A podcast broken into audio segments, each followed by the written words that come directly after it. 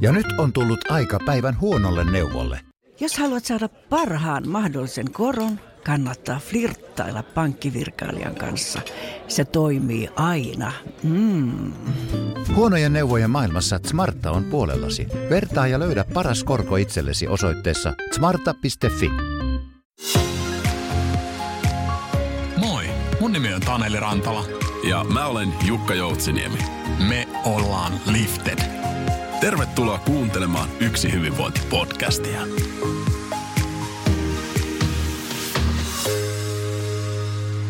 Ja tänään meillä on studiossa Hyvät, pahat ja milleniaalit kirjan toinen kirjoittaja, kauppatieteen maisteri, psykologi, työ- ja organisaatiopsykologian valmentaja Karoliina Mellanen. Tervetuloa Karoliina. Kiitos paljon. Yleensä puhutaan, että milleniaalit on laiskoja. Miten tuommoinen laiska 90-luvulla syntynyt ää, milleniaali voi saada noin monta tutkintoa kasaan ja kirjoittaa vielä mielenkiintoisen kirjankin siihen päälle?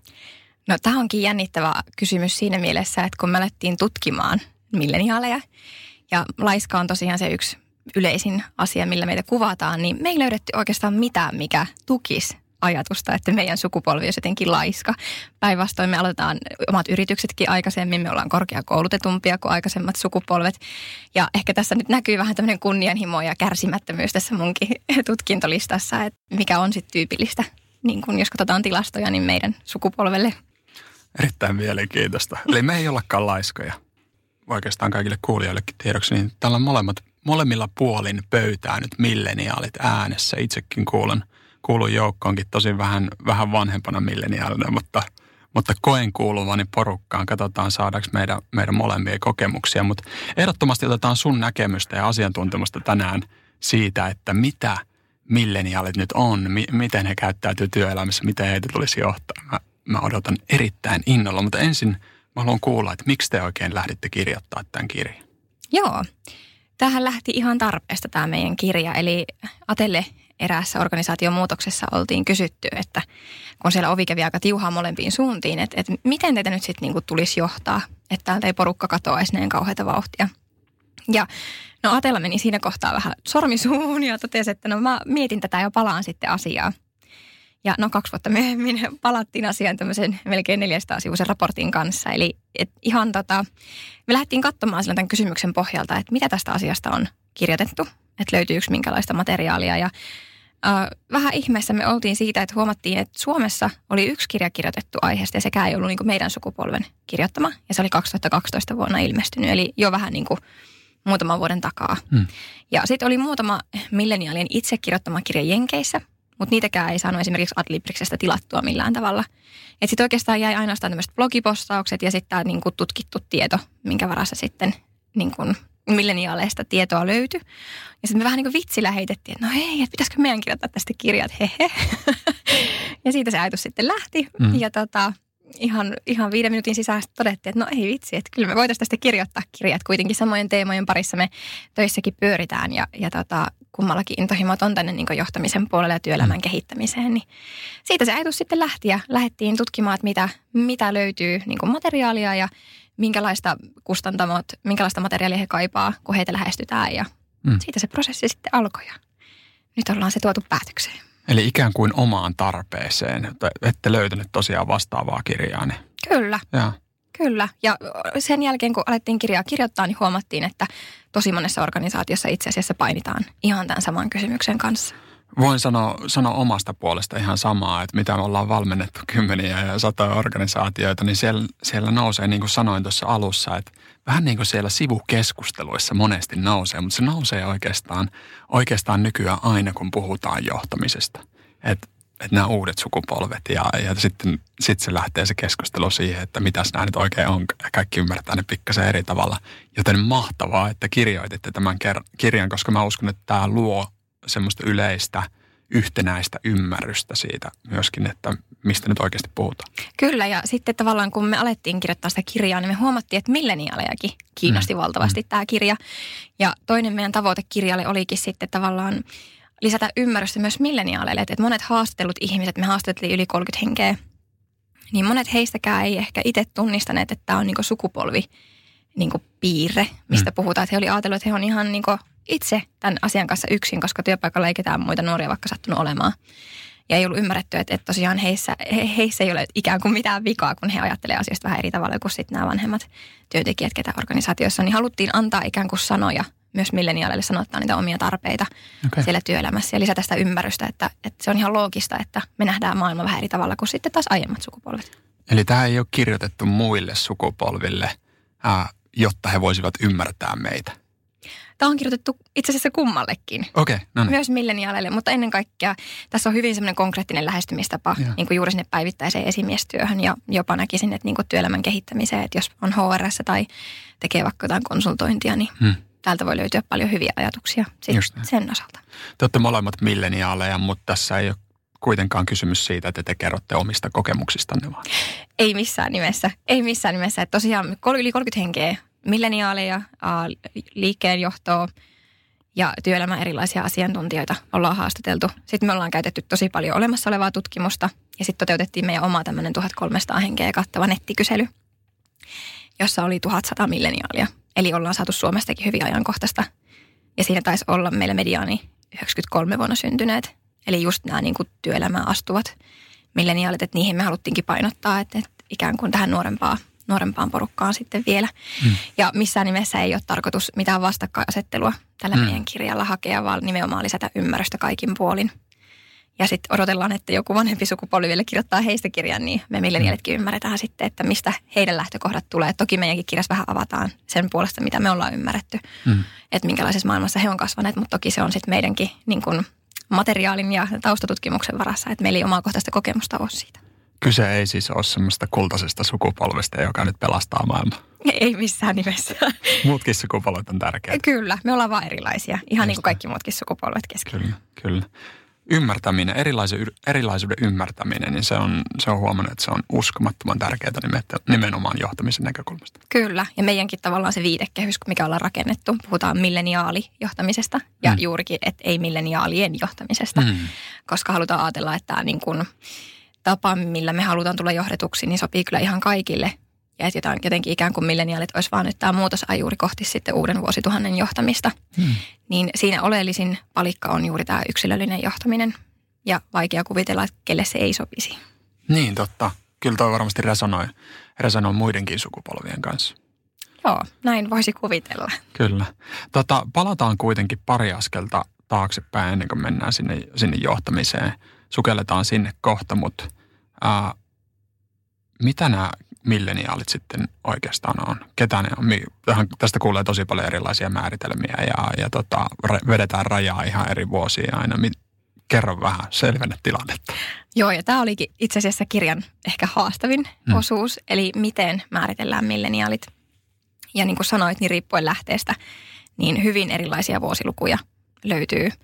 Ja ylipäätään vuosiluvuilla tämmöinen sukupolven määrittely, niin mehän tehdään siinä väistämättä väkivaltaa, mm. koska tähän tai liittyy myös hyvin paljon siihen, että missä sä oot vaikka kasvanut. Se, että sä oot kasvanut Helsingin kalliossa versus se, että sä oot kasvanut vaikka käsivarressa, niin mm. se ympäristö on hyvin erilainen, mikä sitten taas muovaa sitä sukupolvea. Ja me ollaan määritelty nyt milleniaalit niin, että siihen kuuluu Y- ja Z-sukupolvet. Eli ikään kuin nämä olisi nyt tämmöisiä milleniaalisukupolvia. Ja silloin meidän määritelmän mukaan milleniaaleihin kuuluu 80-luvusta syntyneet sinne 2000-lukuun syntyneet. Mm. Ja kun me puhutaan näin isosta ja laajasta porukasta, niin missään nimessä ei tietenkään voida yleistää, että kaikki, kaikki ominaisuudet ja piirteet pätee nyt kaikkiin, mm. ketkä ovat tässä välissä syntyneet. Mutta että semmoista karrikoitua tai stereotypiaa, mitä sieltä löytyy ja semmoisia yleisiä ilmiöitä, niin, niin tutkimuksestakin on, on mahdollista löytää, että tietyt ominaisuudet ikään kuin on jo alkanut sieltä 80-luvulta ja ne ehkä jopa vahvistuu, mitä pidemmälle mennään. Ja sittenhän meistä seuraava sukupolvi, tämä alfa-sukupolvi, niin mm. on sitten taas vielä ihan oma lukuunsa. Okei, okay. ja alfaa nyt ei ole laskettu tähän mukaan? Ei, alfa yes. on sitten 2000-luvusta eteenpäin. Yes. Eli, eli tota, joskus puhutaan Y-sukupolvesta, milleniaalit ää, sukupolvena, mutta kun puhutaan milleniaalisukupolvista, niin otetaan itse asiassa Y ja Z mukaan molemmat, ainakin tässä kirjan määritelmässä. Just näin. Eli ja. aika useasti Y-sukupolvi on just 80-luvusta 90-lukua. Just näin. Mutta sitten toki on jonkun määritelmän mukaan taas 80-luvusta 95-lukua. Ja tämä oli ehkä meille semmoinen pieni haaste, kun me ollaan kumpikin synnytty 90-luvulla. Mm. Että et jonkun määritelmän mukaan me ollaan Z-sukupolvea, toisen määritelmän mukaan me ollaan Y-sukupolvea. Mm. Niin sitten meille ehkä semmoinen mielekäs tapa oli lähestyä tätä juuri tämän kahden niin kuin milleniaalisukupolviajatuksen kautta. Että tämmöinen löydettiin niin kuin useasta tutkimuksesta ja sitten todettiin, että tämä voisi olla se meidän tapa lähestyä asiaa. Kyllä. Säästyttiin identiteettikriisiltä. Just näin. Se on hyvä, erittäin hyvä. Kuinka koherentti porukka tämä oikeastaan onkaan, tämä, tämä tota, milleniaalisukupolvi? niin kuin sanoin, niin laaja porukka. Mm. Ja silloin täytyy ymmärtää, että meillä on aina sieltä nelikymppisestä niin kuin perheenäideistä ja Mm. isistä sinne niin kuin vasta työelämään astuvista tai astuviin niin kuin nuor, nuoriin opiskelijoihin, jolloin todellakin siellä vaihtelee, vaihtelee paljon. Ja kuitenkin jokainen meistä on yksilö.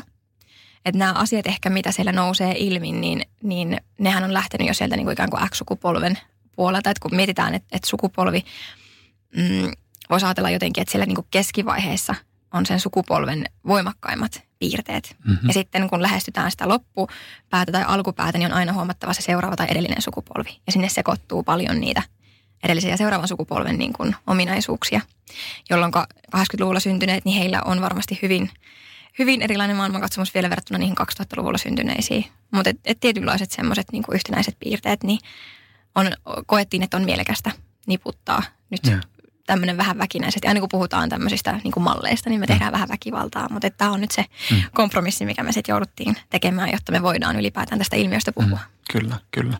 Mitä nämä erityispiirteet sitten on? Joo, mutta tämä vähän riippuu, että keltä kysytään. Et, et usein kuulee just tätä laiskaa, kärsimätöntä, Mhm, mm-hmm. mhm. ja itsekeskeistä. Mutta sitten samaan aikaan niin ollaan hyvinkin kunnianhimoisia, korkeasti koulutettuja. Um, tosi monesti kuulee, että meillä on halu parantaa maailmaa. Mm-hmm. Eli tavallaan tämmöinen niin kuin itseä suurempi visio sille omalle elämälle. Uh, ollaan avoimia, liberaalimpia kuin yksikään aikaisempi sukupolvi. Ja sitten tämä teknologia hyvässä ja pahassa, eli monesti kuulee työpaikoilla, että me ollaan nyt teknologia riippuvaisia, mikä ehkä tietyllä tapaa pitää paikkansakin. Mm. Mutta sitten samaan aikaan niin me hirveän kätevästi käytetään teknologiaa ja otetaan uusia softia haltuun ja uusia työkaluja haltuun. Ja sehän on se, mihin maailman me ollaan kasvettu. Että eihän meillä ole esimerkiksi johonkin sosiaalisen median kanssa ikinä kurssia käyty. Että kyllä se otetaan se softa haltuun ja se verkkosivu haltuun ja lähdetään tutkimaan, että mitä siellä on ja miten sitä käytetään. Että se on ehkä semmoinen itse aina tunnen piston sydämessä, kun puhutaan diginatiiveista, koska en ole hirveän ketterä teknologian käyttäjä, mutta silti veikkaan, että just se käyttöönotto on meille kuitenkin helpompaa Mm. ja jotenkin luontevampaa kuin aikaisemmille sukupolville. Mm. Just näin. Mitä, äh, mistä se oikein johtuu, että meistä on tullut tällaisia? Mi- mikä, niin kuin, jos miettii, onko se makrotalous, joka on vaikuttanut, teknologian kehitys, mitä, mitä kaikkia tämmöisiä isoja, isoja niin kuin ilmiöitä maailmassa on tapahtunut, jotta milleniaaleista on tullut tämmöisiä kuin me nyt ollaan? No just mitä sanoit, niin ne on ihan, ihan ehdottomasti vaikuttaneet. Eli talouden tila se, että ollaan huomattu, tavallaan me ollaan kasvettu semmoiseen maailmaan, missä tämmöinen niin elinikäinen lojaalius työnantaja ja työntekijää kohtaan ei enää päde. Eli se, että sä saat vakipaikan, niin ei tarkoita sitä, että sä jäät eläkkeelle sieltä työpaikasta. Että esimerkiksi lama, lama-aikaa ollaan nähty, että, että monetkin perheet joutuu sitten vaihtamaan tai on joutunut vaihtamaan vaikka esimerkiksi paikkakuntaa sen takia, että ei ole enää ollutkaan sitä työpaikkaa, mikä on ollut vuosikymmeniä. Hmm. Ja se on ehkä rikkonut meidän semmoisen yritysuskollisuuden, että mekään ei sitten enää edes odoteta sitä lojaaliutta työnantajalta, mutta ei myöskään itse lähetä siihen, että me lähettäisiin havittelemaan sitä kultakelloa, että 50 vuoden päästä saadaan sitten se kultakello uskollisuudesta lahjaksi. Mm.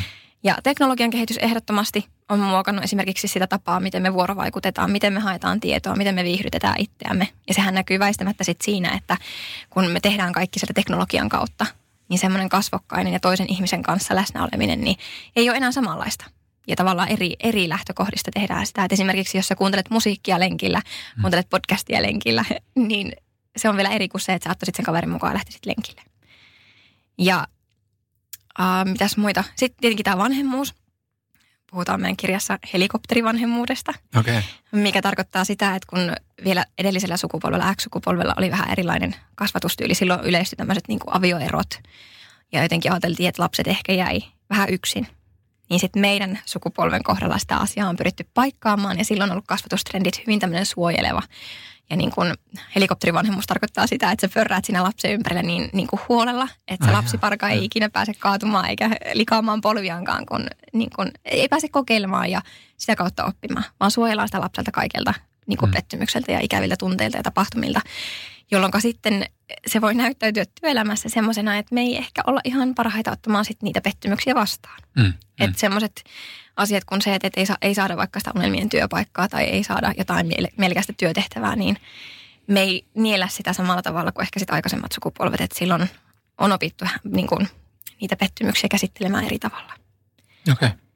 Niin nämä on, nämä on, ja toki tämä niin kuin globaalius on vaikuttanut siihen, että maailmahan on meille tosi pieni verrattuna mm. vaikka aikaisempiin, aikaisempiin sukupolviin ja kansainvälisyys mm. tuodaan kotiin asti ja monessa työpaikassa kielikin on virallinen kieli englanti ja niin edelleen. Ja tavallaan se ajasta ja paikasta riippumattomuus ja se online koko ajan oleminen jossakin. Että jossakin oli musta ihanasti sanottu se, että, että sosiaalinen media tekee lyhyet, lyhyet välimatkat pitkiksi ja pitkät välimatkat lyhyiksi mikä mun mielestä pitää ihan paikkaansa. Mm, että sä mm. samaan aikaan pystyt näkemään kaikki sun alaastekaverit, miten niillä menee, miten niiden uraa, perhe-elämä, kaikki on lähtenyt liikkeelle. Mutta sitten voi ollakin, että ne läheisimmät ihmissuhteet, että niiden laatu on kärsinyt mm. sukupolvelta mm. toiselle mentäessä. Ja sitten mitä se tulee olemaankaan sit niinku jatkossa mm. seuraavilla Just. sukupolvilla. Tuo globaalius, kansainvälisyys on vaikuttanut isosti, mutta miten sä, miten sä näet, että kuinka globaali tai kansainvälinen tämä määritelmä itse asiassa on? Kuinka, kuinka niin kuin koherentti ryhmä milleniaalit on maailmanlaajuisesti? Toi on erittäin hyvä kysymys um, ja missään nimessä ei ole koherentti ryhmä. Eli jos mietitään vaikka amerikkalaisia milleniaaleja, niin on paljon samoja asioita, kuten tämä teknologian kehitys tai vaikka Aasiassa joku, joku Kiinan milleniaali, niin sama asia on vaikuttanut, mutta sitten taas talous on ollut ihan eri, erilainen kuin sit Suomessa, mikä on vaikuttanut heihin taas eri tavalla. Ja jos mietitään jo Ruotsia, mm. niin siellä milleniaalit on vähän eri kuin Suomessa. Että et millenia, tota, ruotsalaisissa X-sukupolven edustajissa on paljon samaa kuin suomalaisissa milleniaaleissa. Eli ehdottomasti se ympäristö ja ne niin kuin makro, makroilmiöt siellä mm. omassa ympäristössä vaikuttaa tosi vahvasti. Eli missään nimessä sen takia mekään ei ole kirjaa varmaan kääntämässä millekään kelle, koska tämä okay. pätee nimenomaan suomalaisiin. Vaikka ollaankin kansainvälistä tutkimusta käytetty, mutta pyritty myös nimenomaan tuomaan sitä suomalaista näkökulmaa, koska sillä on iso merkitys. 90-luvun lama painaa meitä. Kyllä, muun muassa se. ja nämä kasvatus, niin kuin, traditiot, niin onhan ne ihan erilaisia vaikka nyt Amerikassa versus sitten vaikka Aasiassa ja sitten Suomessa. Just näin. Te olette näitä erityispiirteitä määritelleet tälle ryhmälle. Miten sä luulet, että miten ne tulee muuttumaan, kun me tästä ää, se, se tota, suuri massa milleniaaleja lähestyy keski-ikää? Toi on tosi mielenkiintoinen kysymys ja jos mietitään ylipäätään sukupolvia, niin mehän voidaan tutkia niitä kattavasti vasta jälkikäteen. Koska nimenomaan tämä, että mikä on sit sitä nuoruutta ja mikä on sitä sukupolvi-ilmiö itsessään, niin mm. sitä on mahdotonta tässä vaiheessa sanoa. Mm. Että jos mietitään aikaisempiakin sukupolvia, niin kyllähän nuorena semmoinen liberaalius ja semmoinen niin avoimet ajatukset, niin ne näkyy kaikilla sukupolvilla. Mm, et, et on jännittävää nähdä, että mitkä niistä meille sitten jää, että kuinka, kuinka tämä maailma ja työelämä mm. ja ikä sitten vaikuttaa meidän, meidän olemiseen ja ajattelumaailmaan. Tuo on hirmu tärkeä pointti. Monesti sekoitetaan sitä nuoruutta ja sitten niitä sukupolven ää, piirteitä. Että ajatellaan, vitsi, vitsi noin milleniaalit on just tuommoisia ja sitten unohdetaan, että itse, itse asiassa me oltiin ihan samanlaisia kuin me oltiin nuoria. Just näin, just näin ja niin kuin huomaa itsekin kyllä nyt jo kolmekymppisenä syyllistyvänsä mm. siihen, että ne nuoret sukupolvet. Mm. Niistä ei mihinkään. no ei niinkään, mutta et, et, niin ne näyttäytyy vielä outona lintuna itsellekin, niin, vaikka niin, tota, niin yrittää olla ihan hermolla. Just näin, just näin. Iälläkin on, on vaikutusta. Ehdottomasti. Loistavaa. Tota, jos mennään työelämään vielä vahvemmin. Ää, mitä milleniaalin itse tulisi ottaa huomioon, jotta hän, jotta hän voisi kukoistaa työelämässä? Tämä on tosi tärkeä kysymys ja ihanaa, että nostat se esiin. Nythän puhutaan valtavasti tästä niin kuin työuupumuksesta ja niin kuin varsinkin nuorten naisten ja toki nuorten miestenkin mielenterveyden haasteista. Ja kyllä mä näkisin, että, että semmoinen itsestä huolehtiminen ja niin kuin siihen liittyy valtavasti eri asioita. Että esimerkiksi tämä kärsimättömyys, minkä mä tunnistan itsessäni ihan täysin, mikä on tämmöinen niin kuin stereotyyppinen milleniaalin ongelma, että ollaan hirveän kärsimättömiä, että pitäisi kaikki tapahtua mieluiten eilen, viimeistään tänään, mm. niin se on ehkä semmoinen, että, että siinä me tarvitaan myös työnantajan ja kollega, vanhempien kollegoiden ja esimiesten tukea, että jotenkin muistutetaan sitä, että kaikkia ei tarvitse saada tänään valmiiksi, eikä todellakaan tarvitse tehdä kahta tutkintoa alle 30 ja kirjoittaa siihen kirjaa päälle. Että se, ei niinku, se, se ei tuo sitä autuutta, vaan jotenkin sitä, että miten löytää niitä värejä siihen arkeen ja siihen matkaan kohti sitten niitä unelmia ja tavoitteita. Että, että todellakaan musta tuntuu, että some tekee meille sen karhunpalveluksen nyt tässä kohtaa. Me pystytään live, live-ajassa melkeinpä seuraamaan niitä parhaita puolia mm. toisten ihmisten elämästä. Mm. Koska sitä vartenhan, tai sitähän some tekee, että siellä silotellaan kaikkia niitä ikäviä asioita, mutta sitten tuodaan ennen kaikkea ja korostetaan niitä, niitä hyviä puolia. Mm. Niin jotenkin siltä välttyminen, että ei lähdetä vertaamaan kaikkiin niihin muiden huippuhetkiin, koska todennäköisesti sielläkin kuitenkin se todellisuus myös on, on siellä kaikkien sankaritarinoidenkin takana. Kyllä. Niin se on ehkä yksi semmoinen iso, iso, minkä mä uskon, että, että haastaa meidän sukupolvea ja sitä jaksamista. Mulla tulee mieleen tuosta kärsimättömyydestä ehdottomasti se, kun työn, modernin työn, tietotyön nämä merkitysketjut on venyneet tosi pitkäksi. Just Me ei nähdä ihan saman tien sitä oman, oman käden jälkeen kun me tehdään sitä, niin sitten kun me ollaan vielä kärsimättömiä ja sitten ne merkitysketjut on pitkiä, niin siinä saattaa aika paljon turhautumista syntyä. Kyllä, ja tavallaan se onkin yksi asia, mitä tulisi viestinnässä ottaa huomioon työpaikoilla. Että muistetaan viestiä siitä, että, että mihin tämä työ oikeasti vaikuttaa. Mm. Että yksi tyypillinen piirre meille on se, että me halutaan vastauksia ja halutaan ymmärtää, että miksi me tehdään näitä asioita. Vaaditaan niitä selityksiä. Ja sitten jos me ei ymmärretä tai niitä selityksiä ei ole, että tulee, tulee tämmöisiä vastauksia, että no kun meillä on aina tehty näin, niin sitten voikin olla, että on, on vähän tikut ristissä milleniaalin kanssa. Mm. Ja just milleniaaleillekin sit jotenkin ymmärrystä myös siihen, että, että maailma ei muutu ihan saman tien. Että toki tullaan näin suurena sukupolvena muuttamaan työelämää. Mutta ymmärrys siihen, että siellä on vielä muitakin, muitakin edustajia. Toki kaikki ollaan yksilöitä, että, että ei voida myöskään niin kuin, tulla omien arvojen kanssa ja jyrätä – jyrätä kaikkea. Ja just tänään viimeksi olen puhunut, puhunut erässä isossa organisaatiossa siitä, kuinka milleniaalit röyhkeästi, niin kuin tyhmänkin rohkeasti tuo isojen auktoriteettien edessä mielipiteitä esille. Ja tässähän on iso väärinymmärrys, koska sitten mä voin kuvitella, että milleniaali taas kokee, että hän on tässä nyt rohkeasti kontribuoinut ja niin kuin osallistunut ja tuonut arvokasta inputtiaan tähän keskusteluun. Ja sitten taas vastapuolella voidaan nähdä, että tämä onkin niin kuin tyhmän rohkeata ja röyhkeää ja että eihän noin voi toimia. Ja tavallaan siinä voi jo ura, urakin, kuulin tämmöisenkin, että, että urakin voi niin kuin olla vähän vaarassa, mm. kun väärässä paikassa näitä asioita lähtee laukomaan. Et jotenkin myös sen milleniallekin se, sitä ymmärrystä, että toki kirjalla pyritään antaa ymmärrystä muille sukupolville, että, että minkä takia me ollaan semmoisia kuin ollaan. Mutta myös millenialien tulisi ymmärtää, että siellä on, on ihmisiä työpaikoilla, jotka on lähtenyt eri lähtökohdista kuin me ja mm. näkee tätä maailmaa vähän eri tavalla. Mm. Ja siihen tietenkin ainoa lääke on se taitava vuorovaikutus. Ja koska ollaan kasvettu teknologian kanssa ja opittu viestimään, niin varsinkin ne vaikeat keskustelut käymään, käymään teknologian puitteissa, niin sit tarvitaankin siihen ehkä niihin keskusteluihin tukea ja semmoisia raameja sitten työpaikan ja esimiehen osalta. Et esimerkiksi meillä on neljä hengen firma mm. ja meillä on tämmöiset snapshotit kerran viikossa, että et tota, pidetään huolta siitä, että kaikilla kuormitus pysyy tasaisena ja kysytään, että miten menee, mikä kuormittaa, mikä innostaa. Mm. Ja sitten on aina tämmöinen, että onko rikkalapiossa jotain. Mm. Eli onko joku, mikä sua vaivaa tällä hetkellä? Mm. Onko jäänyt joku kolo? Että ikään kuin, niin kuin luodaan se, ne puitteet ja ne paikat silleen, että jos jotakin on, mikä häiritsee, joku mikä kuormittaa jotenkin ylitse pääsemättömän paljon, niin niihin pystytään sitten ajoissa puuttumaan. Ja on se tila sanoa ne ääneen. Kun me ollaan käytetty teknologiaa näiden vanhojen tai vaikeiden ää, asioiden keskustelemiseen, niin osataanko me tuoda näitä vaikeita asioita sitten ihan tälleen kasvatusten esille myöskin, jos niitä jos joku hiertää kenkää? Se on varmasti tosi yksilöllistä. Välillä tuntuu, että tuodaan tosi, mm. tosikin auliisti, että mm. oikein niin työnantajan riesaksi asti. Kyllä. Mutta sitten taas toisaalta varmasti on paljon, paljon milleniaalejakin, jotka vaikenee ikään kuin näistä haasteista. Ja sitten mm. tietenkin on ymmärrettävä se, että se on myös työnantaja, työntekijän vastuulla tuoda niitä epäkohtia esiin. Että eihän se työnantaja eikä esimies parka pysty välttämättä huomaamaan, että on joku, mikä hiertää, jos ei se ikinä tuoda päivänvaloa tai mm. sanoteta. Mm. Ja sitten se, että minkälaisia foorumeja me työpaikoille luodaan, että onko ne tämmöisiä niin kuin one-to-one kasvokkaisia tapaamisia. Silloinkin on tietenkin lähtökohtaisesti oltava luottamus siihen esimieheen, jotta mm. sä pystyt kertomaan niitä niin kuin vaikeampiakin asioita. Onko ne jotakin nimettömiä niin kuin työkaluja, joilla pystytään sitten antaa reaaliajassa palautetta, että ei kerran vuodessa henkilöstökyselyyhteydessä, vaan että olisi joku tilaisuus tai joku, joku kanava, hmm. minkä kautta niitä asioita voidaan sitten ikään kuin viestiä eteenpäin. Niin nämä on ihan jokaisen työpaikan mietittävää, että miten, hmm. miten ja onko semmoinen kulttuuri, että vaikeista asioista on lupaa puhua, koska se on paljon myös kulttuurisidonnaista hmm. organisaatioissa.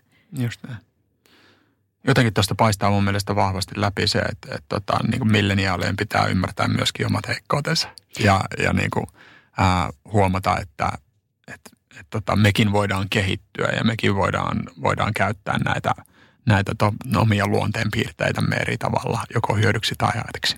Just näin, todella hyvin kiteytetty. Ja ehdottomasti missään nimessä milleniaalinkaan ei tule ajatella, että olen valmis ja niin kuin mm. nyt minun ehdoilla tulisi jatkossa asioita toimia. Mm. Se ei millään tavalla ole meidänkään kirjan viesti, vaan juurikin se, että, että sen taitavan vuoro, vuorovaikutuksen kautta ymmärretään molemminpuoliset tarpeet ja odotukset, koska sieltä yleensä se selkeys ja niin kuin, no, ymmärrys mm. lisääntyy. Et ne on, mä teen paljon haastavien ilmapiirikeissienkin kanssa töitä ja usein siellä on väärin ymmärrys. Mm niin kuin taustalla. Ja sen ei tarvitse olla iso asia, kun se annetaan muutama kuukausi hiertää, niin mm. meillä onkin jo pahasti tulehtunut haava.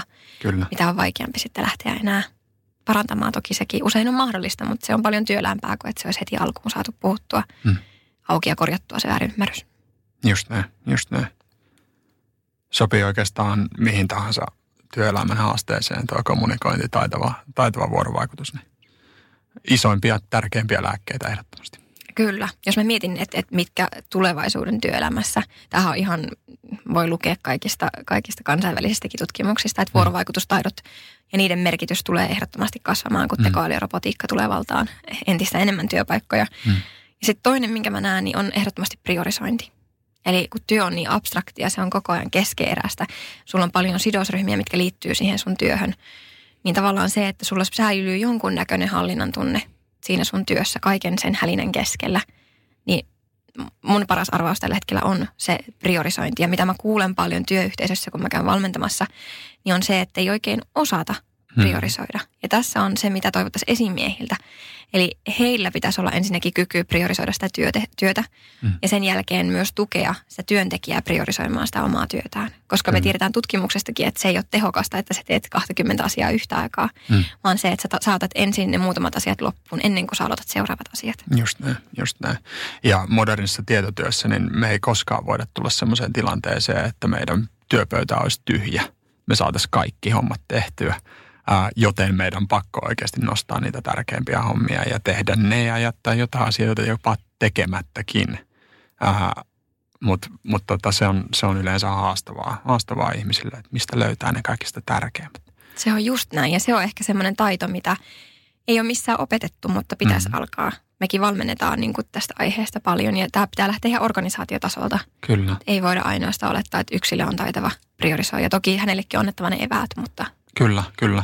Ja se, se on koko ketju ehdottomasti, että pitää, ää, organisaation pitää viestiä, että okei, tämä on meidän tarkoitus, tämä on meidän suunta, tämä on meidän yksikön tarkoitus. Jos, jos tiedetään se vastaus siihen kysymykseen miksi, niin sitten vasta oikeasti voidaan priorisoidakin jos meidän suunta ei ole selkeä, niin sitten tämä yksilö on ihan mahdotonta oikeasti päättää, että mitä tehtävää pitäisi priorisoida. Just näin. Ja mikä on tavallaan se niin kuin organisaation tavoitteet tälle seuraavalle kvartaalille, puolelle vuodelle, tulevalle vuodelle.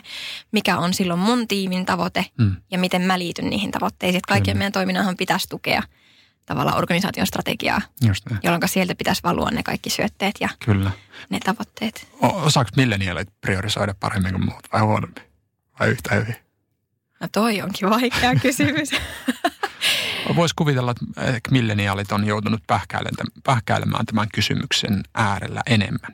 Hmm. Ja musta tuntuu, että milleniaalit tällä hetkellä kuitenkin kamppailee nuoren ikänsä takia vähän myös siinäkin, että, että halutaan todistaa siellä työpaikoilla, että mä osaan ja pystyn ja kykenen, jolloin sitten voi olla tosi haastavaa löytää ne paikat, mistä mä luovun tai löytää ne paikat, missä annan itselleni luvan tehdä riittävän hyvää, etten pyrikään siihen sataan prosenttiin. Hmm.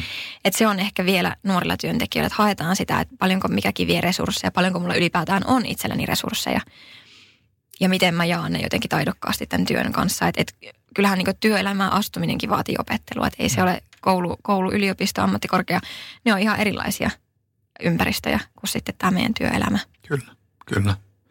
Mistä milleniaalit motivoitu?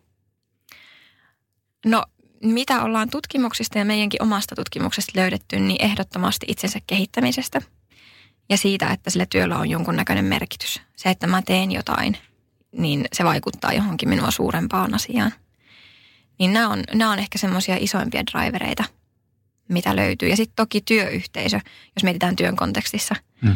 niin työyhteisö on iso, iso tärkeä elementti milleniaaleille, että on hyvä ilmapiiri ja siellä ikään kuin pystyy tulemaan omana itsenään sinne työpaikalle. Että ei tarvitse esittää yhtään mitään sen ihmeellisempää kuin onkaan. Erittäin hyviä, selkeitä pointteja. Ää, trendi on myöskin se, että ollaan pikkasen menty enemmän tuommoiseen etä, etätyöskentelyyn modernissa työssä. Onko tämmöinen sosiaalinen kohtaaminen tärkeä just tässä työyhteisössä vai näet sä vaan, että se, se on nimenomaan työyhteisö, joka voi olla sitten virtuaalinenkin? Tämä varmasti riippuu niin paljon organisaatiosta ja niin kuin työntekijöistä. Mm. Jos mä mietin meidän firma, meitä on neljä henkeä, me asutaan ympäri Suomea. Ja tota, meillä tämä onnistuu oikein hyvin niin kuin pitää yhteyttä tässä ilmapiiriä yllä, mutta toki mekin, meilläkin on luotu sellainen raami, että kerran kuukaudessa vähintään kokoonnutaan saman katon alle neljästään, jotta pysyy se yhteishenki ja se niin kuin yhteinen tekeminen ja yhteinen suunta kirkkaana mielessä. Ja mä näkisin, että tämmöinen niin etätyö, mahdollisuus, niin se alkaa olemaan nykypäivänä jo vähän ehkä jopa hygieniatekijä. Mm. Et tiedän paljon milleniaaleja, jotka on vaihtanut työpaikkaa jo ihan vaan sen takia, että se ei ole ollut mahdollista. Ja jopa tämmöisissä hyvin perinteisissäkin ammateissa, missä ehkä lähtökohtaisesti se ei ole niin itsestään selvää, että on etätyötä. Mutta mm. et, et sitä niin kuin vaaditaan. Mutta sitten on myös luotava niitä yhteisiä, yhteisiä niin kuin tilaisuuksia, missä ollaan sitten. On se sitten virtuaalisesti, mekin ollaan päivittäin mun tiimin kanssa niin kuin monta tuntiakin tekemisissä. Mm. Ja yhteisöllisyys syntyy sitä kautta. Että ehdottomasti pitää olla niitä yhteisiäkin tilanteita, mutta onko se sitten virtuaalisesti ja kuinka usein se on kasvotusten, mm. niin se on varmasti jokaisen, jokaisen organisaation ja tiiminkin mietittävää, että mikä heille sopii. Joo. Toi on hyvä, että nostit tuon merkityksen myöskin. Haetaan siltä työltä merkitystä. Mä, luulen, mä oon jotenkin, äh, toki en, en, ole, en ollut työssä, työelämässä kymmeniä vuosia, joten, joten en ole ihan, ihan voi perustaa tätä faktaa, mutta äh, olen mielestäni huomannut, että yritykset panostavat enemmän ja enemmän siihen, että pystytään äh, sanoittamaan yrityksen tarkoitusta ja arvoja. Ja työntekijät vaativat sitä enemmän ja enemmän. Äh, Oletko huomannut samaa tai huomasitteko te näistä tutkimuksissa? No itsekään en työelämässä vielä kauhean kauan ole pyörinyt, mutta kyllä mä näkisin, että esimerkiksi tämmöinen yritysvastuu, mm. mistä puhutaan paljon, mm-hmm. niin eihän tämä ihan hirveän uusi, tai niin ihan hirveän vanhan trendi ole, että kyllähän mm. tämä on niin 2000-luvulla jotenkin noussut kyllä. varmasti niin keskustelun yhteyteen, ja, ja näkisin, että, että enenevissä määrin myös asiakkaat vaatii mm. yrityksiltä vastuullisuutta. Ja toki niin kun jos mietitään ketä asiakaskunnissakin on, niin siellä alkaa myös olla hyvin pitkälti milleniaaleja. Ja nyt tämä niin merkitys ja ylipäätään kaikki, mitä nyt tässäkin ollaan puhuttu itsensä kehittämisestä, se on muusta työilmapiirin tärkeydestä, niin näähän on tosi tärkeitä ilmeisesti myös aikaisemmille sukupolville. Hmm. Paljon saadaan palautetta siitä, että no näinhän mekin oltaisiin haluttu, että meitä hmm. johdetaan. Että näähän on meillekin tärkeitä, vaikka ne olekaan milleniaali. Tai ehkä mä oonkin mentaalisesti milleniaali, kun hmm. nämä asiat on hmm. mullekin tärkeitä. Ja se, miten me ollaan jotenkin tätä nyt sitten lähdetty kiteyttämään, niin on, on se, että, että se mitä milleniaalit toivoo ja vaatii, niin on itse asiassa ihan samoja asioita, mitä aiemmat sukupolvet olisi toivonut ja vaatinut, jos se olisi ollut heille mahdollista. Mutta maailma ei ole vielä ollut siinä vaiheessa niin, että sä voit mennä työpaikalle julistamaan, että mä haluan tehdä jotain, mitä mä rakastan. Vaan sä oot saanut sen työpaikan ja sä oot ollut nöyrästi kiitollinen siitä. Ja sit sä oot saanut sen vakipaikan ja se on ikään kuin kuulunut siihen elämään, että paljon kuulee meidänkin sukupolven edustajien vanhempien kommentteja, jos on vaikka vakityöstä vaihdettu pätkätyöhön. Tämmöisen merkityksellisen työn perässä vaikka, mm-hmm. niin se on nähty, että, että, että ai kauhea, että tuohan on niin kuin, nyt oot ehkä just pelannut elämässä, että kyllä, oot kyllä. vakityöstä luopunut, mm. mikä sitten taas ei ehkä meidän ajatusmaailmaa enää istu oikein mm. millään tavalla, että, että munkin on vaikea esimerkiksi henkilökohtaisella tasolla nähdä, että vakityö olisi jotenkin autuaksi tekevä. Mm. Ja jotenkin meidänkin haastattelussa nousi ilmi paljon pelkoja, mitkä liittyy siihen, että jos mä jämähdänkin tänne, että jos mä oonkin täällä vielä 15 vuoden päästä. Mm. Eli semmoinen asia, mitä on tavoiteltu ennen, niin itse asiassa onkin muuttunut nyt tämmöiseksi niin kuin peloksi ja huoleksi, että jos mm. mä oonkin täällä vielä just näin, just näin. 15 vuoden päästä. Kyllä.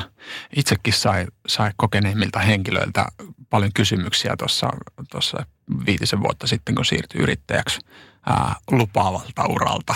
Just ja, näin. Ja, tota, otti hypyn tuntemattomaan, niin kyllä silloin sai kyseenalaistusta. Ja totta kai kyse, kaikki kyseenalaistuminen on, on aina tervettä ja, ja hyvää, mutta sen huomasi, että, että oma sukupolvi ei kyseenalaistanut sitä läheskään niin paljon. Kyllä. Ja musta tuntuu, että tässä tämän, tämän ajatuksen niin kuin lisäksi, että, että tavallaan ei ole sitä työnantajan uskollisuutta niin mm. valtavasti, mitä aikaisemmilla sukupolvilla. Esimerkiksi löydettiin tutkimus, minkä mukaan työnantajat tuplaantuu sukupolvelta toiselle mentäessä, mikä tarkoittaa sitä, että meidän seura- meistä seuraavalla sukupolvella on jo 30 työnantajaa, kun meillä on 15 okay. keskimäärin. Itselläni on ollut jo 17 tähän mennessä. Oho, wow. niin tota, nyt mä kadotin jo ihan mun pointin.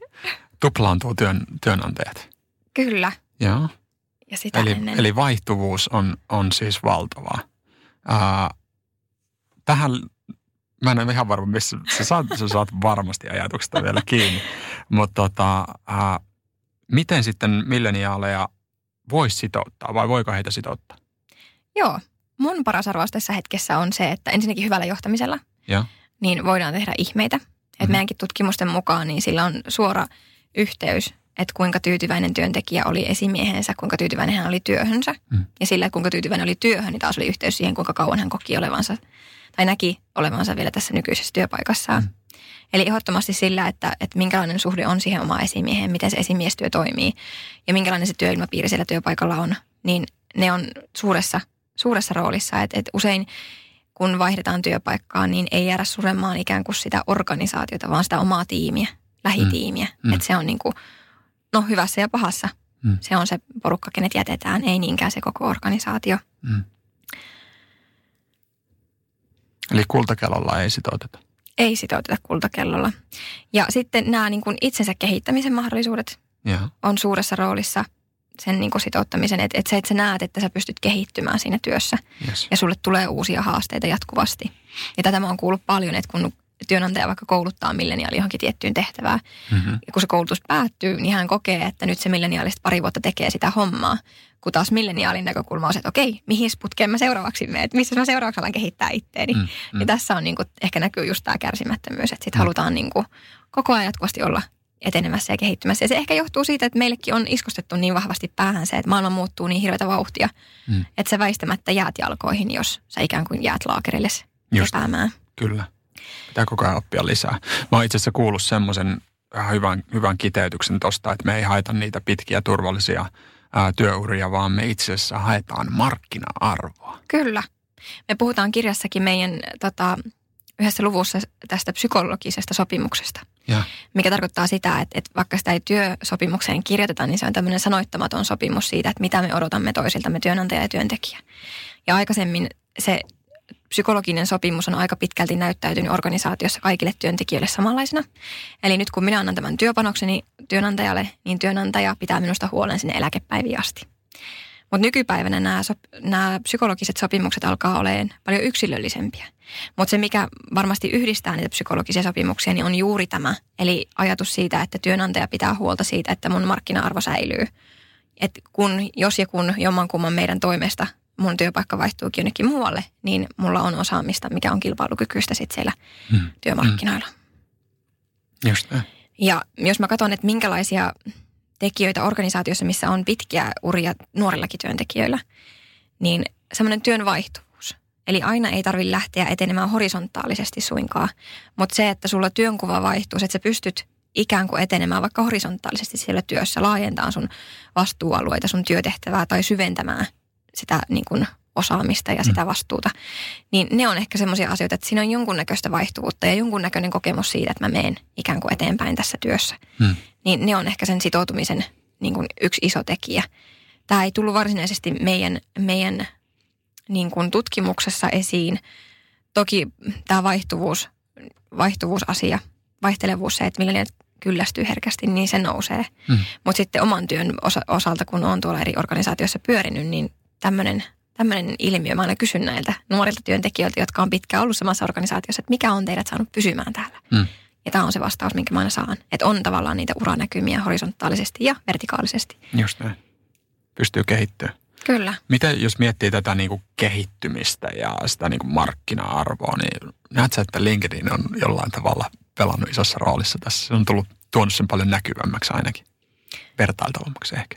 Kyllä, LinkedInhän on, on hyvässä ja pahassa varmasti muovannut tätä ja siellähän pystyy kyllä ihan niin kuin kaikissa somessakin tekemään omasta elämästä hyvin ihmeellistä ja mm. sitten samaan aikaan voi myös oma elämä alkaa näyttää kauhean lattealta, kun sä katsot muiden saavutuksia ja suorituksia.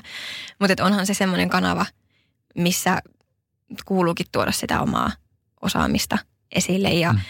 välillä suoraan sanottuna itsekin mietin, että että kuunteleeko täällä kukaan, kun kaikki niin hirveän kovasti huutaa, että mitä he osaa ja mitä he tietää. Mutta että kuka on sitten se vastaanottava pää, joka sitten niinku jotenkin mm. kerkiää sulattamaan niitä, niitä hyviä pointteja, mitä sille ihmiset toki tuo mm. esiin. Kyllä, kyllä. Hyvä huomio, ehdottomasti.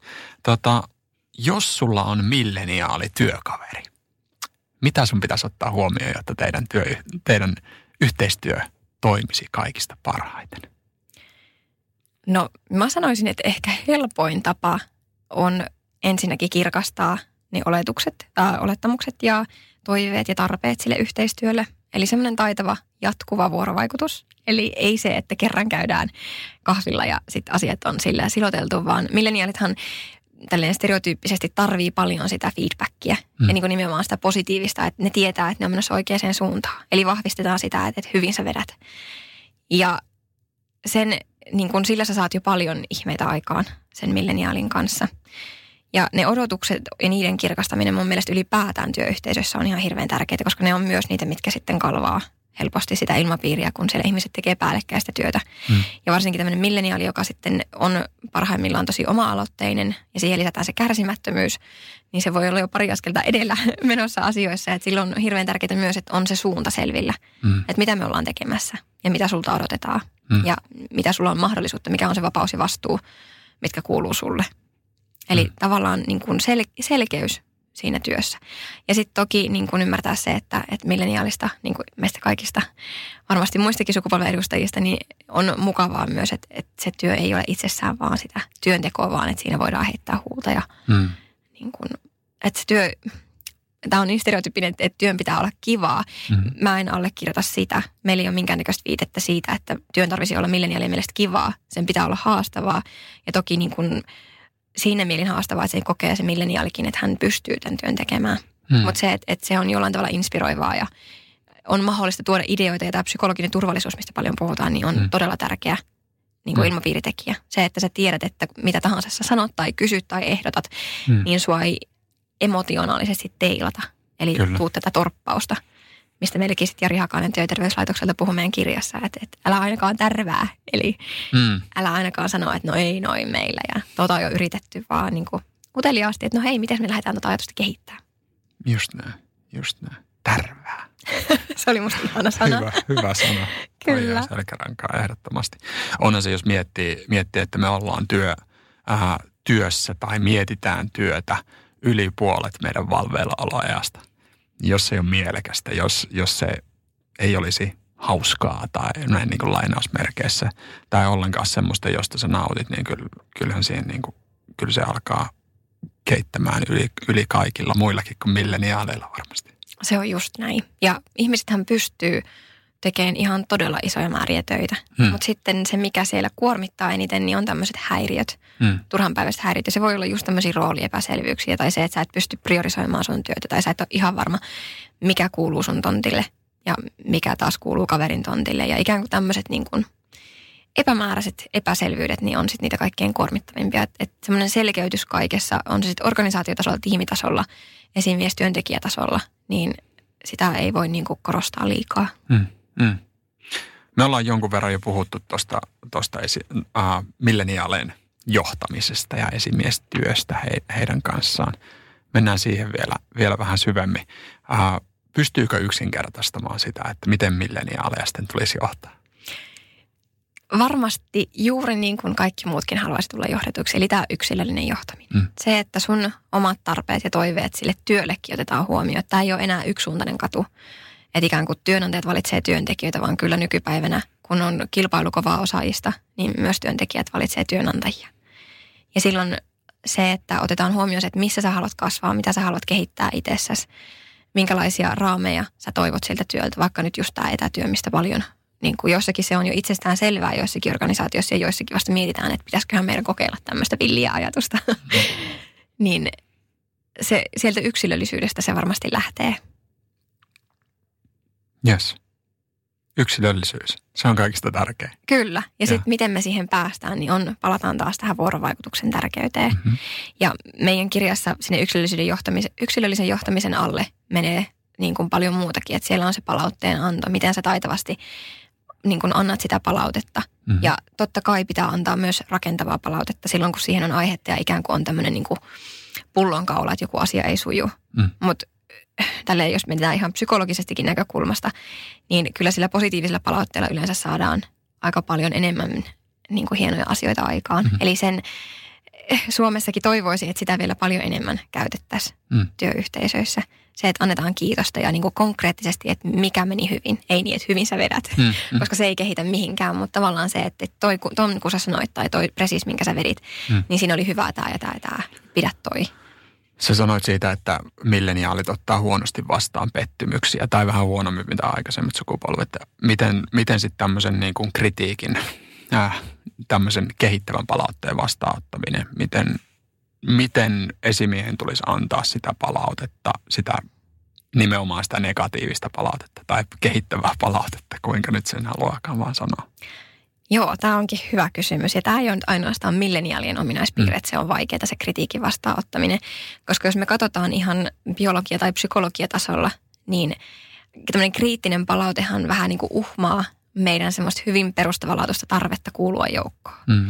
Ja se, kun mä annan sulle nyt kritiikkiä, niin sehän viestii sulle sitä, että mä en hyväksy jotain sun toimintaa tai sinua ihmisenä pahimmillaan, jos se on henkilökohtaisuuksiin menevää, mitä ei mm. ikinä työpaikoilla pitäisi olla, vaan aina pitäisi antaa palautetta sitä toiminnasta. Mm. Mutta sen takia se kriittinen palaute on niin haastava ottaa vastaan. Ja jotta se on mahdollista ottaa vastaan, niin me tarvitaan se valtava luottamus siihen kriittisen palautteen antajan ja sen saajan välille – Eli jos esimiehellä ja työntekijällä on hyvä luottamus ja mä luotan siihen, että nyt tämä mun esimies ajattelee mun parasta meidän yhteistä tavoitetta. Se haluaa oikeasti kehittää mua ja nimenomaan juuri tämä, että, että työnantaja ikään kuin on mun kehittäjä tai yksilön kehittäjä on yksi meidän esimiesten, niin kuin esimiehen rooli meidän mm. kirjassakin. Mm. Niin silloin kun mä luotan siihen, niin mä pystyn ottamaan sen palautteen vastaan. Ja tähän vaikuttaa vahvasti sekin, että silloin kun mä teen asioita oikein, on ne sitten pieniäkin asioita, niin niistäkin mä saan sen palautteen. Eli se esimies huomaa kyllä nekin, eikä niin, että sitten aina kun on joku ongelma, niin sitten mä saan sen kriittisen palautteen. Vaan että ikään kuin mä tiedän, että se esimies näkee mun toiminnan ja minut kokonaisuutena ja antaa palautetta hyvässä ja pahassa silloin, kun siihen on aihetta. Hmm. Eli luottamus, luottamus on ihan valtavan tärkeä asia ja se nousikin itse asiassa meillä, niin kun kysyttiin milleniaalien mielipidettä siitä, että mikä esimiehessä on tärkeintä, niin se oli ihan ykkösasia. Eli luottamus esimiehen ja työntekijän välillä. Miten tuota luottamusta sun mielestä lähdetään rakentamaan parhaiten? No luottamushan on kokemusperäinen mm. tunne. Mm. Eli se vaatii sitä, että meillä on kokemusta se toisesta ihmisestä ja siitä, että hän on luotettava. Ja tämä vaatii tietenkin aikaa ja sitä niin kuin, että se kokemus rakentuu siitä mm. toisesta mm. ihmisestä. Mm. Eli se, että, että me tavataan nyt yhden kerran, niin toki siinäkin jonkunnäköinen ensivaikutelma syntyy. Mutta semmoinen vahva luottamus vaatii sitä, että, että sä jatkuvasti ikään kuin arjessa – jotenkin osoitat minulle, että sä oot luottamuksen arvoinen. Ja tietenkin mm. toisinpäin. Mm. Ja sehän luottamuksessa onkin ehkä vähän haastavaa, että sen syntyminen ja sellainen vahva luottamuksen syntyminen vaatii aikaa, mm. kun taas sitten sen luottamuksen romuttaminen onkin aika yllättävän helppoa. Että ei tarvitse kuin muutaman kerran puhua selän takana, niin luottamus on kadotettu. Kyllä. Paljon näkee myöskin, tai on kuullut tämmöisen hyvä idea, joka mun mielestä, tai idea, johon minä uskon myöskin erittäin vahvasti, joka on pikkasen – ää, ää, vastainen, jollain tavalla toki myötäilee, tota, mutta mä uskon siihen, että kun työntekijä tulee töihin ää, uutena työntekijänä, niin hänellä pitää olla luottamus. Tai että yrityksen pitää jo luottaa häneen valmiiksi. Että sitä, sitä ei, ei pitäisi ää, sinänsä niin kuin odottaa, että no niin, ansaitsepa kannuksesi, ansaitse luottamus ja sitten me, sitten me tota, annetaan sulle täältä näitä oikeita tehtäviä.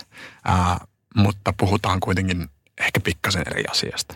Joo, toi on ehkä niin kuin se organisaatiotason luottamus, Hmm. että mistä mä puhuin, oli ehkä semmoinen niin ihmisten välinen Kyllä. luottamus. Ja mä oon ihan samaa mieltä, että jos Hmm. sä nyt palkkaat asiantuntijan Hmm. korkealla palkalla johonkin tehtävään, niin kyllähän lähtökohta on se, että sä luotat, että Kyllä. se ihminen osaa sen tehtävänsä tehdä.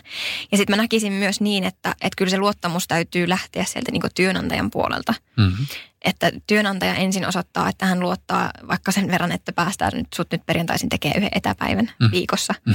Eikä niin, että ensin työn, työntekijä jotenkin luottaa työnantajaa, vaan että, että kyllä se luottamus lähtee sieltä ikään kuin organisaatio Mm. puolelta ensin. Mm. Ja sitten niin kuin, koska siellä on ne, ne vallitsevat rakenteet ja ne ikään kuin auktoriteetit kuitenkin. Just näin, just näin. Ehkä kuitenkin se työntekijä on pikkasen haavoittuvaisemmassa tilanteessa siinä tilanteessa, kun tulee uuteen työpaikkaan. Kyllä, juuri näin. Mutta se haavoittuvaisuuden näyttäminen mun mielestä on yksi parhaita tapoja vahvistaa sitä luottamusta. Esim, esimiestyössä etenkin, ja on, on lukenutkin tästä jotain tutkimuksia, että se, se niin kuin, että yrittää näyttää sitä, että vitsi mä osaan kaiken ja, ja mä oon täydellinen, ei olekaan paras tapa vahvistaa sitä luottamusta, vaan itse asiassa näyttää, että mä en olekaan täydellinen. Just näin. Ja mäkin aika useasti mun esimiesvalmennuksissa puhun Mm. siitä, että esimies on se, joka näyttää sen kaulavaltimon ensin. Mm. Eli sieltä sen on lähdettävä sen, että, että hei, että, että mäkin pystyn olemaan keskeneräinen ja haaveittuvainen. Ja meidänkin kyselyssä itse asiassa, kun kysyttiin, että mikä, mitä siltä esimieheltä sitten toivotaan, niin sieltä tuli ihan semmoisia, että olisi ihana kuulla sen esimiehen niin kuin ajatuksia, että mitä hän haluaa urallaan tai mitä hän on ehkä mokannut tai mitä hän tekisi toisin. Ja niin kuin se ihmisyys, Mm. että et esimiehestä saisi senkin puolen, niin kyllä sitä toivotaankin. Ja kyllähän nimenomaan, kun sanoit, että, että luottamus syntyy sieltä haavoittuvuuden näyttämisen puolesta, niin toki silloin työntekijöidenkin on oltava sen luottamuksen arvosia, että silloin sitä ei missään nimessä saa esimiestä vastaankaan käyttää. Et monessa esimiesvalmennuksessa me ollaan esimerkiksi kerätty palautetta työntekijöiltä ja sitten esimies on tullut tämän palautteen kanssa takaisin työntekijöille. Ja sitten on niin kuin esimies itse kertonut, että mitä kehityskohteita hän tästä ottaa ja miten hän aikoo näihin päästä. Mm. Ja tämä on mun mielestä valtava luottamuksen osoitus työntekijöitä kohtaan. Ja silloin olisi ihan kauheata, että joku aikuinen ihminen ottaisi tämän ja käyttäisi sitä jotenkin esimiestä vastaan, että niin kuin lähtisi jotenkin naljailemaan sillä, että no ei se nyt ole tätäkään onnistunut. Mm. Mm. Vaan päinvastoin, että, että silloin kun tiedetään, että toinen tavoittelee ja pyrkii tämmöisiin asioihin, niin sen tukeminen. Koska yhteiseen maalihan siinä tähdetään parempaan johtamiseen. Mm. Mm. Mutta just näin haavoittuvuuden kautta ja sitä mun mielestä vielä enemmän saataisiin työelämässä näyttää. Ja siihen pu- liittyy vahvasti tämä tunteista puhuminen, Mm. mistä mäkin rakastan työssäni psykologina puhua. Mm. Että et ymmärrettäisiin, no toki sekin lähtee sieltä ihan ymmärryksestä. Että musta tuntuu, että kun suomalaiselta kysyy, että no miltä susta tuntuu, niin meillä on kaksi tunnetta. Toinen on, että ihan ok ja toinen on vituttaa ja kumpikaan nyt ehkä ei varsinaisesti ole suoraan tunnetiloja Mm. itsessään. Jotenkin sen tunne sanastonkin laajentaminen, niin Mhm. mm-hmm. nythän tarhoissa jo tehdään sitä, että tehdään tämmöistä tunnetyöskentelyä, mutta et, et aikaisemmilta sukupolvilta niin se ehkä vähän puuttuu. Että ei ole niitä sanoja. Mm-hmm. Ja kuitenkin tiedetään, että vaikka joku tämmöinen niin ahdistava tunne, ihan jo vaikka ahdistus itsessään, että jos sä saat vaikka kiinni sieltä taustalla olevia tunteita, että siellä usein on vaikka jotain pettymystä tai turhautumista, Mm. jos sä pystyt nimeämään sen tunteen, niin se yleensä jo helpottaa siihen tunteeseen. Kyllä, kyllä. Se, että puskee niitä tunteita sinne maton alle ja, ja ei, ei anna niille nimeä tai ei anna niille tilaa, niin se, se pahentaa sitä entisestä. Kyllä, ei tarvitse olla psykologi tietääkseen, että se ei. ei ole hyvä strategia. Ei, ei kyllä. Nämä on, nämä on tämmöisiä klassisia läsnäolo- ja mindfulness-oppeja myöskin. Kyllä, ehdottomasti. Ja se on jännittävää, että, että mä ollut työterveydessä hetki aikaa työskentelin, niin kuinka monet ihmiset meilläkin työelämässä pystyy selviytymään pitkällekin urallaan ennen kuin aletaan edes pohtimaan, että mitä mä elämältä haluan. Tai ylipäätään, että, että miltä musta työpäivän aikana tuntuu. Tai miltä mä toivoisin, että musta tuntuu. Mm, mm. Ja että, että olisi niitä sanoja ikään kuin ja sitä ymmärrystä siitä omasta itsestä. Ja musta on me- myös mielenkiintoista, että, että kouluissakin opetetaan kyllä, että miten meidän sydän- ja verinkierto toimii ja nimetään luita, mutta sitten jotenkin vaikka sitä yhteyttä, että miten meidän tulkinnat vaikuttaa tunteisiin ja miten meidän tunne, tunteet vaikuttaa suoraan meidän suorituskykyyn, meidän motivaatioon. Niin tämmöisiä asioita ei edes psykologian niin kuin sen lukion yhden pakollisen kurssiaikana käydä, vaan sielläkin on sitten paljon teoreettisempi lähestymistapa. Että tämä on esimerkiksi semmoinen, mitä me valmennetaan paljon, että annetaan niitä työkaluja myös sille työntekijälle jotenkin niin kuin ymmärtää itseään paremmin, koska sieltä myös sit, kun me ymmärretään, että minkälaisia lainalaisuuksia meissä on, mm. niin me ymmärretään myös sitä toista osapuolta. Ja sitten päästäänkin tähän empatiaan, mikä on myös äärimmäisen tärkeää työelämässä. Kyllä, kyllä. Sitä empatiasta voitaisiin puhua vaikka toinen jakso. Kyllä, ehdottomasti. Ei hypätä siihen, siihen tota altaaseen tässä vaiheessa. Te olette puhunut tuosta niin valmentavasta esimiestyöstä ja milleniaalien valmentamisesta myöskin. Huomasin, huomasin sen, niin mi, mi, mitä te tarkoitatte tällä valmentamisella? Miksi se valmentaminen on niin tärkeää just milleniaalien kohdalla? Ja se on varmasti tärkeää muidenkin kohdalla. Hmm. Um, ehkä just meidän kohdalla se, että tämmöinen auktoriteetti ei toimi. Ja hmm. se johtuu ihan siitä, että me ollaan kasvettu historian tasa-arvoisimpaan Suomeen. Hmm. Eli meitä, me ei olla pelätty meidän opettajia, vaan päinvastoin ne on ollut semmoisia meidän kädestä pitäjiä ja niin kuin meitä on tuettu ja valmennettu alusta asti jolloin se, että meitä yhtäkkiä alettaisiin käskyttämään, niin se tuntuu kauhean vieraalta ajatukselta. Mm. Ja varsinkaan, jos ei siihen ole mitään järkisyytä, että toki hätätilanteessa milleniaalikin ymmärtää, että nyt pitää vaan totella käskyjä. Mm. Mutta se, että se on jatkuvaa ja siihen ei ole mitään muuta kuin se, että näin on aina tehty, niin, niin se ei toimi. Ja sitten toiseksi mä näkisin, että, että ylipäätään työelämässä, varsinkin asiantuntijatyössä, mihin mekin ollaan tämä kirja niin kuin, äh, keskitetty, niin asiantuntijatyö on niin abstraktia jo, että ei sillä esimiesparalla mitenkään voi olla niitä parhaita vastauksia joka ikisen tiimiläisen työhön. Eli silloin esimiehen tehtävälle, tehtäväksi jää kaivaa se paras tieto ja ymmärrys ja tulos siitä työntekijästä, mm. jolla itsellään on ne parhaat vastaukset sen hänen koulutuksen ja kokemuksen perusteella ja sen mm. niin kuin pohjalta. Ja tämä on tämän takia se valmentava työ. Toki niin kun me ei olla puhuttu pelkästään coachaamisesta sinne meidän kirjassa. Mm. Juuri siitä syystä, että on myös tilanteita, joissa sillä esimiehellä voikin olla niin kuin paremmat vastaukset. Että hän, on, hän on käynyt vaikka jonkun tietyn asian läpi tässä organisaatiossa tai hän on kokenut jotain vastaavaa aikaisemmin omalla urallaan, jolloin hän voi myös ikään kuin asettua siihen mentorin rooliin. Mutta se on myös hyvin lyhyt tie, jos se on ainoa rooli. Että mm. ikään kuin mm. esimies vaan kertoo, että miten asiat toimii, koska silloin mikään ei kehity, vaan me tehdään asioita niin kuin esimiehen esimies on aikanaan tehnyt ja sitten esimies valuttaa tätä samaa oppia Kyllä. nyt alemmas ja niin kuin eteenpäin, jolloin mikään ei uudistukaan. Et ehdottomasti se coachaaminen ja sitä niin kuin sen hyödyntäminen siinä valmentamisessa, niin se luo niitä uusia ajatuksia ja semmoisia outside the box ajattelua, mm. mikä ei ole esimiehen mielessäkään välttämättä käynyt. Mm-hmm. Niin sieltä voi syntyä niitä, niitä ideoita. Just näin. Erittäin hyvä. Uh, hyviä, hyviä vinkkejä milleniaalien johtamiseen ja, ja valmentamiseen, uh, sitouttamiseen, aika, aika niin kuin konkreettisia mun mielestä. Katsotaan vielä milleniaalien näkökulmasta. Mikä on semmoinen niin kuin asia, mistä milleniaalit voi olla erittäin tyytyväisiä itseensä? Mistä asiasta me voidaan taputtaa itseämme selkään? No vaikka mä sanoin, että meille vuorovaikuttaminen on vielä vähän erilaisempaa ja vaikeasta asioistakin on vaikea puhua, niin kyllä mä silti näkisin, että me äh, puhutaan rohkeammin niistä haasteista, vaikka mitä me työelämässä kohdataan ja meidän omista tarpeista ja tuodaan niitä näkyväksi Toki osa sitten tekee sen näkyväksi niin, että ne äänestää jaloillaan ja mm, mm. ottaa ja lähtee ja exit-keskustelussa vasta kertoo, että missä homma meni pieleen. Mutta ikään kuin ei tyydytä ehkä yhtä, yhtä niin kuin helposti kuin aiemmat sukupolvet. Ja kyllä mä näkisin, että, että se, sehän pakottaa silloin organisaatiotkin kehittymään ja korjaamaan niitä epäkohtia, mitä on ehkä aikaisempienkin sukupolvien kohdalla ollut, mutta niihin ei ole vaan oikein ollut lupa tarttua. Mm, mm. Niin kyllä mä näkisin, että, että siinä me voidaan, siinä me voidaan taputtaa itseämme olalle ja toki voidaan kehittyä siinä edelleen, että missään nimessä ei olla valmiita. Kyllä. Mikä on sitten semmoinen asia, jossa meidän pitäisi vähän katsoa peiliin?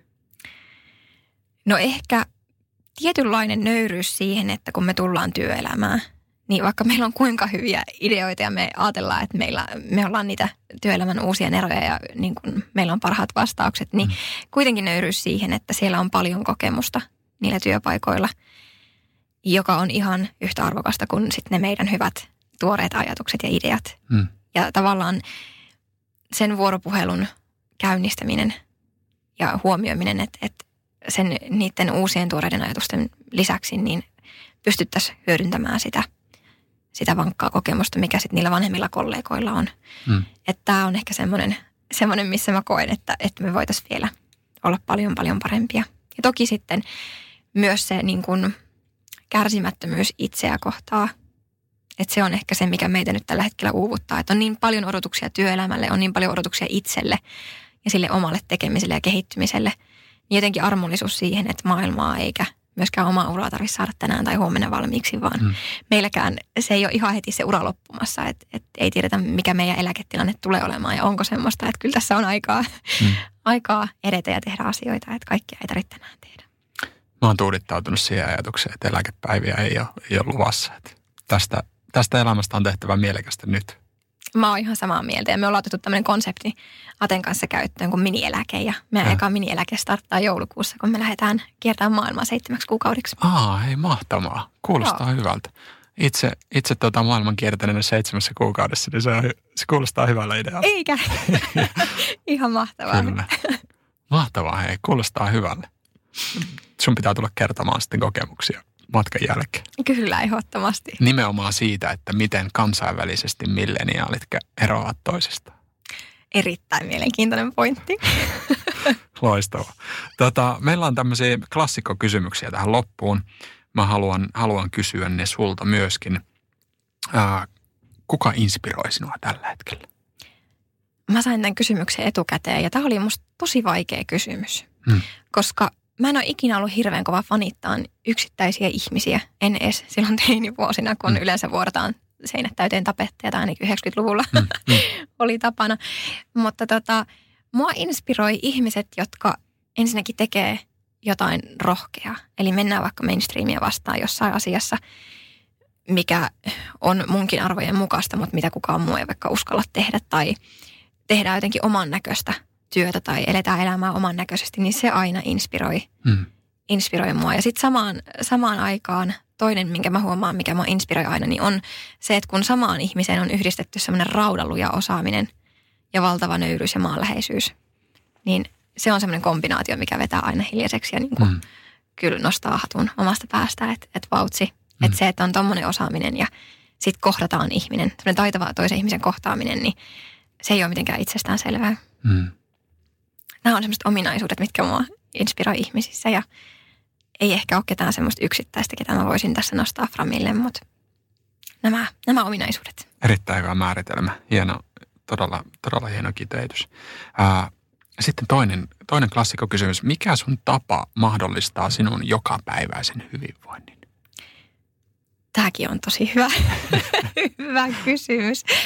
Ja tota, kyllä mä sanoisin, että mun aamupala – Joo. Se, että mulla on tosi monipuolinen ja semmoinen niin kuin terveellinen aamupala, mistä mä en ikinä suostu joustamaan. Että mm. mä en suostu kotota lähteä ennen kuin se aamupala on syöty. Mm.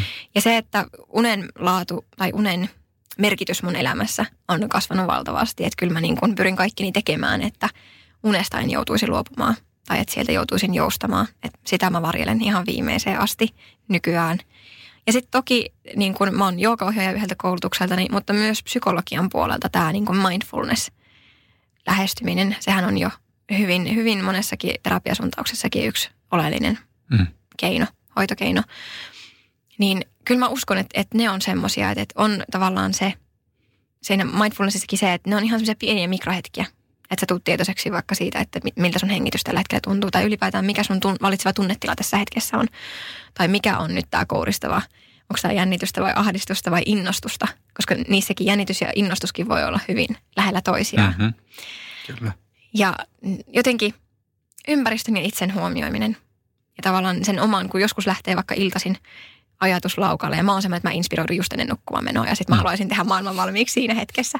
Niin se on vaatinut sen, että mä opin opin ikään kuin rauhoittaa itteni keskittymällä vaikka hengitykseen tai mm-hmm. kuuntelemalla jotakin musiikkia tai jotain muuta. Että et, et ikään kuin en lähde siihen laukalle mm-hmm. mukaan, vaan totean, että ehkä mä odotan aamuun ja sitten vasta innostun tästä. Katsotaan huomenna uudestaan. Just näin. Loistavaa. Minkälaisen neuvon sä antaisit, antaisit kymmenen vuotta nuoremmalle itsellesi? Mulla oli kymmenen vuotta sitten, mä kipuilin kovasti mun opiskelupaikan kanssa. Mä en oikein tiennyt, että mihin, mihin maailman suuntaan mä nyt sitten päädyn tämän mun tutkinnon ja ammatin kanssa. Niin ehkä mä antaisin semmoisen neuvon, että luota prosessiin. että asiat tapahtuu ajallaan. Ja kyllä se niin kuin, se ammatti ja se, se suuntakin sieltä tulee. Että mulla on tosi, tosi jännittävä ollut tämä mun oma polku, enkä missään nimessä olisi voinut nähdä sitä kaksikymppisenä, että mihin mä lopulta päädyn ja mit, mitä kautta. Hmm. Ja sitten taas, jos mä olisin päässyt sitä suorinta tietä tähän pisteeseen, niin sieltä olisi jäänyt paljon hienoja asioita, kuten puoli vuotta palilla. esimerkiksi niin täysin kokematta. Mm. Eli se, että, että mulla on vahva usko siihen, että, että usein kun yksi ovi sulkeutuu, niin vähintään ikkuna avautuu. Ja nykyään mä alankin jo vähän tähyilee, että mikä ikkuna täällä nyt on auki sit, kun tämä ovi ei millään aukea. Et, mm. et se on, se on semmoinen neuvo, minkä mä antaisin 20 Karoliinalle. Mahtavaa. Hyvä neuvo. Hyvä neuvo. Äh, missä sua voi seurata sosiaalisessa mediassa ja mistä tuon kirjan pystyy hommaamaan? Joo, somessa tota, työterveydessä aikanaan tälleen milleniaalina ajattelin, että mä haluan parantaa maailmaa vähän isommalla pensselillä ja perustin YouTube-kanavan, mm-hmm. joka on nyt kirjankirjoituksen aikana ollut vähän, vähän teloilla, mutta vakaa tarkoitus on herättää se tässä henkiin kevään aikana. Eli jos tämmöinen psykologinen lähestyminen asioihin ja työelämään ja omaa hyvinvointia itse, itsetuntemukseen kiinnostaa, niin semmoinen kuin mindfulness, eli myfulness uh, YouTubessa ja toki sitten niin kuin päivitän Instagramia samalla, samalla nimellä. Ja kirjahan löytyy kaikista kirjakaupoista, akateeminen suomalainen ja nämä niin kuin kirjapalvelut, BookBeatit, Storytellit ja sun muut, niin pitäisi olla aika helposti löydettävissä mistä tahansa lähteestä sitä etsiä. Eli siis löytyy äänikirjana myöskin? Äänikirjana ei löydy. Ah, Meillä okay. on sen verran paljon kuvia siinä, että musta tuntuu, että se voi olla vähän haastava seurata äänikirjana. Okay, no niin. Että toistaiseksi ainakaan ei olla äänikirjaa yes. siitä tekemässä, mutta kirjana löytyy. Mahtavaa, mahtavaa. No ainakin nyt päästi äänessä kuun, kuuntelemaan sua tämän podcastin aikana ja tota, ää, kyllä se varmaan kannattaa pistää äänikirjaksikin. Susta voisi tulla hyvä kirjanlukijasi. Oi, kiitos. Tämä meni erittäin hyvin nimittäin. Tota, kiitoksia kaikille kuulijoille tässä vaiheessa.